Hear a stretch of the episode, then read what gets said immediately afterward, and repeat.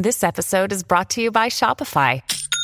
Forget the frustration of picking commerce platforms when you switch your business to Shopify, the global commerce platform that supercharges your selling wherever you sell. With Shopify, you'll harness the same intuitive features, trusted apps, and powerful analytics used by the world's leading brands. Sign up today for your $1 per month trial period at shopify.com slash tech, all lowercase. That's shopify.com slash tech. Jace, the Defender of Tomorrow. A biography from League of Legends. Read to you by Prestige Edition.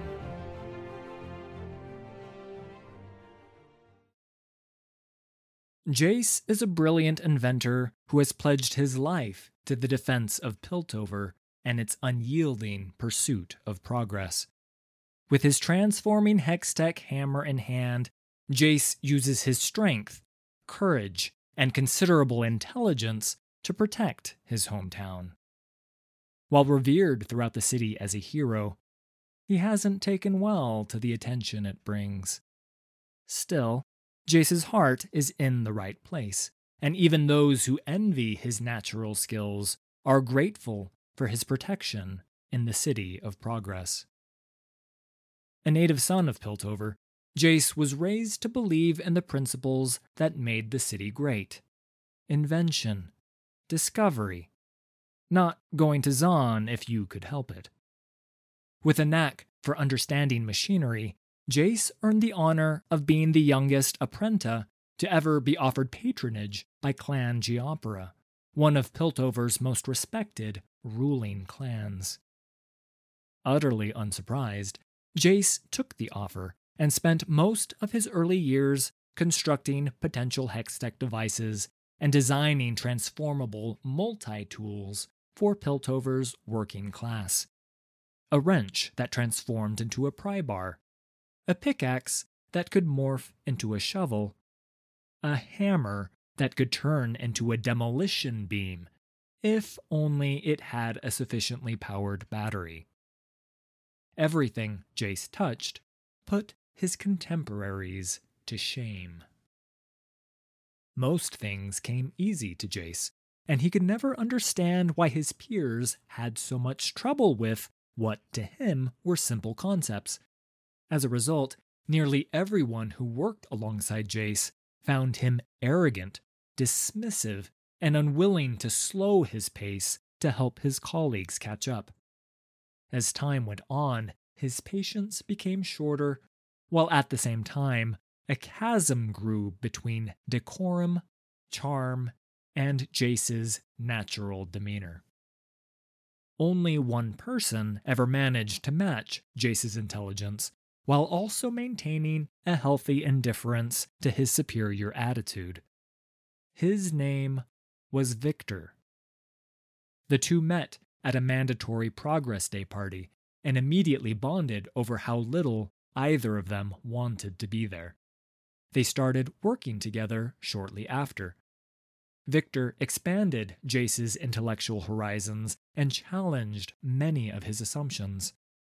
While Jace sought to improve humanity via versatile technology, Viktor sought to solve problems inherent to humanity itself, such as physical decay or illogical prejudices. They constantly argued with one another, but their conflicts never got personal. Though their methods were different, the two colleagues knew their ultimate goals were very much the same. More than that, they both knew what it was like to be ostracized by their colleagues. Viktor, because of his unconventional thinking, Jace, because of his rudeness. Together, Jace and Viktor invented a mechanized construction suit for Piltover's dock workers, something hardy enough to enhance the wearer's strength, but light enough that its wearer wouldn't immediately drown upon falling overboard. However, the two reached an impasse when Viktor's design for the next version of the suit included a Chemtech implant that would increase the wearer's strength output by tenfold while also preventing them from getting tired, panicking, or disobeying instructions from their superiors. While Viktor considered this feature a brilliant means of reducing the frequency of construction accidents, Jace found its indifference toward free will immoral. The two nearly came to blows over the design, and ultimately, after Jace warned the Academy of Viktor's invention, Viktor was stripped of his honors and ostracized from Piltover's scientific community. Viktor was the closest thing Jace had ever really had to a friend, and distraught over their falling out, went back to working on his own. He grew more insular. His patience toward others grew even thinner. As Jace studied in solitude, Clan Giopara's explorers discovered a raw blue crystal deep within the Shuriman Desert though Jace volunteered to experiment on it, specifically by suggesting the clan's other scholars wouldn't be smart enough to get anything out of it. His lack of tact in doing so prompted Clan Giopara to give it to their better mannered scholars as a form of punishment. Yet, after many months, the scholars reached a unanimous conclusion the crystal was worthless a power drained hunk of rock. The disappointed clan leaders finally handed the crystal over to Jace, assuming that even he, with his remarkable intelligence, wouldn't be able to learn anything from it. Something inside the crystal called to Jace. No, more than that, it sang to him. He couldn't explain why, but he knew the Shuriman gem still held mysteries yet to be discovered. He spent many months running every variety of test on the crystal. He braced it into a cogwheel centrifuge. He superheated it and deep froze it. He tinkered and observed and hypothesized and beat his head against his copper pantograph. Quite simply, Jace wasn't used to working hard. This damned crystal was the first thing that had ever resisted his considerable mental aptitude. For the first time, he realized how his peers must have felt, trying so hard to solve a problem only to bump against your own limitations. It felt frustrating. It felt unfair. And it probably felt much much worse if you were working alongside an arrogant inventor who dismissed your every effort. Jace realized that despite how dismissive he'd been toward his fellow scholars, none of them ever gave up.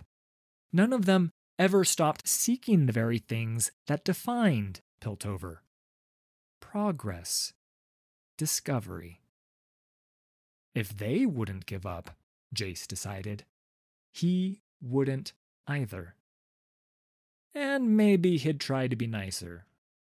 Maybe. Jace approached the problem from a completely different angle.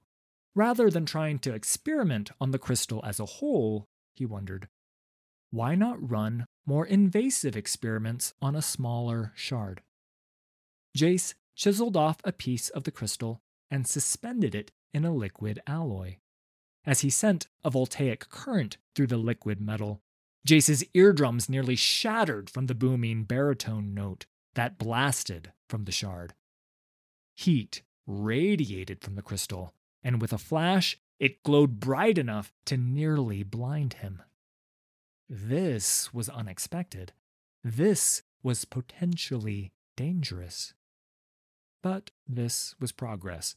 Jace couldn't erase the smile from his face as he worked well through the night into the dawn.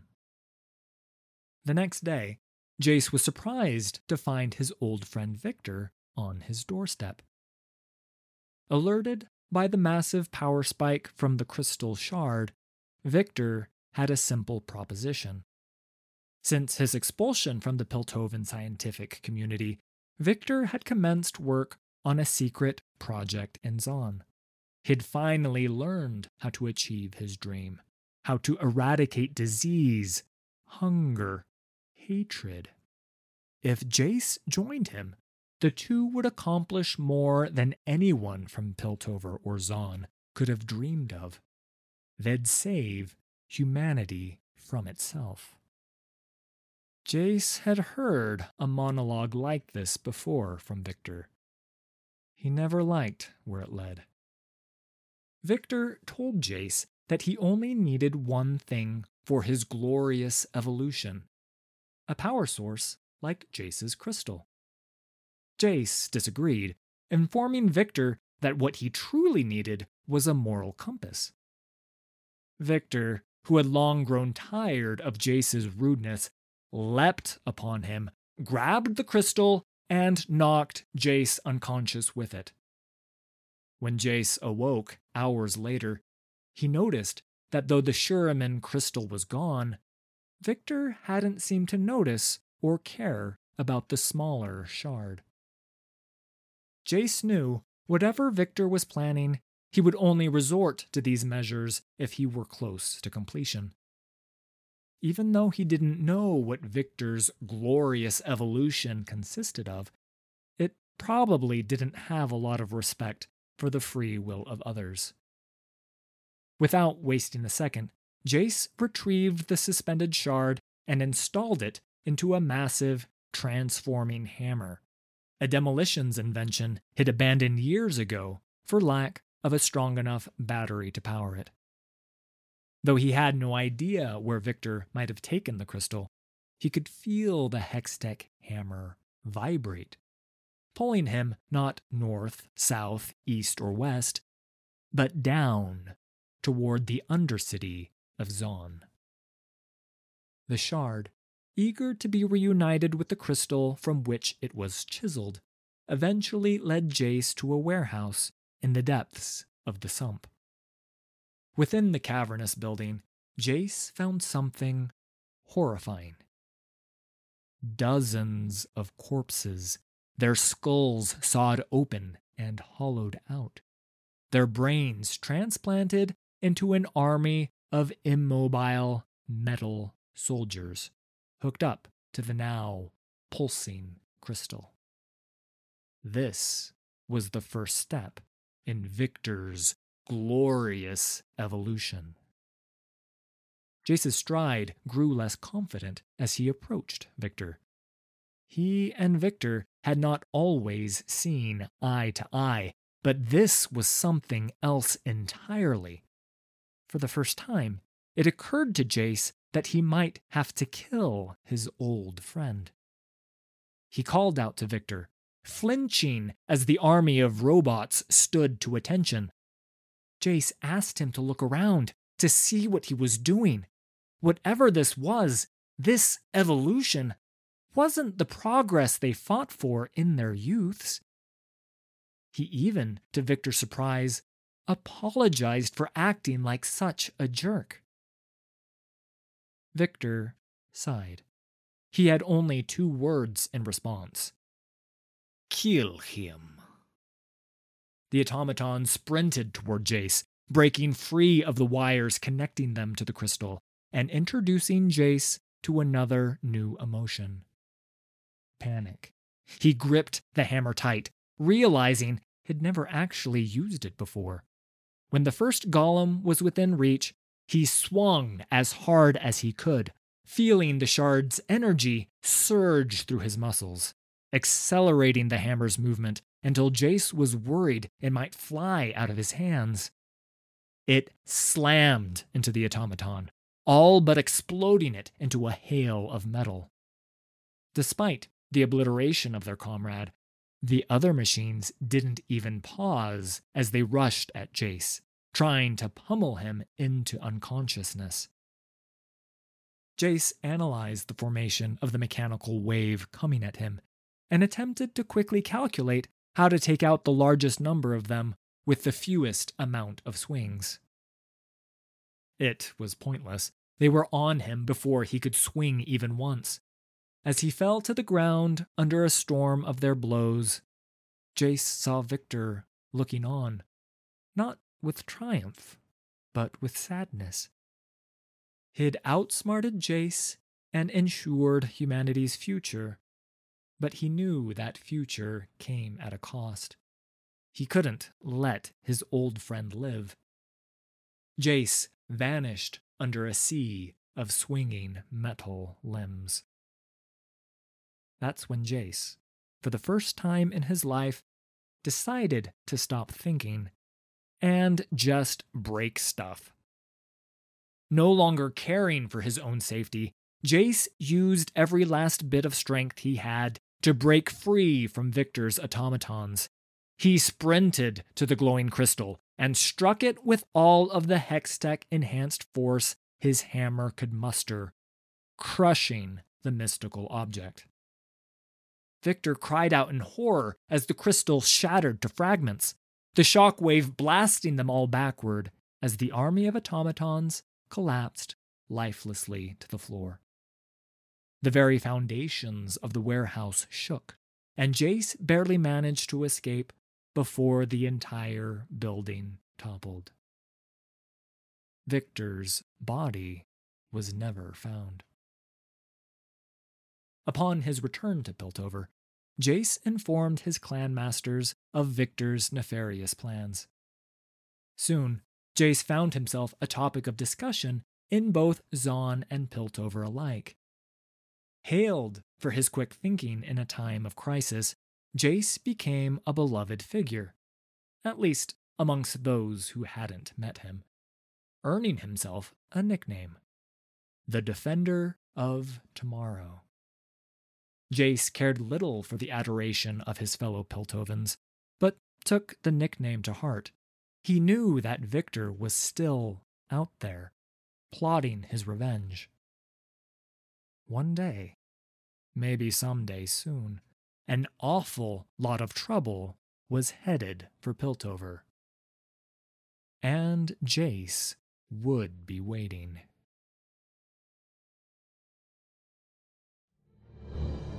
Thanks for listening. All credit for these stories goes to Riot Games and League of Legends. Full details can be found in the video description. If you enjoyed this production, please hit like and subscribe. There's a lot more coming.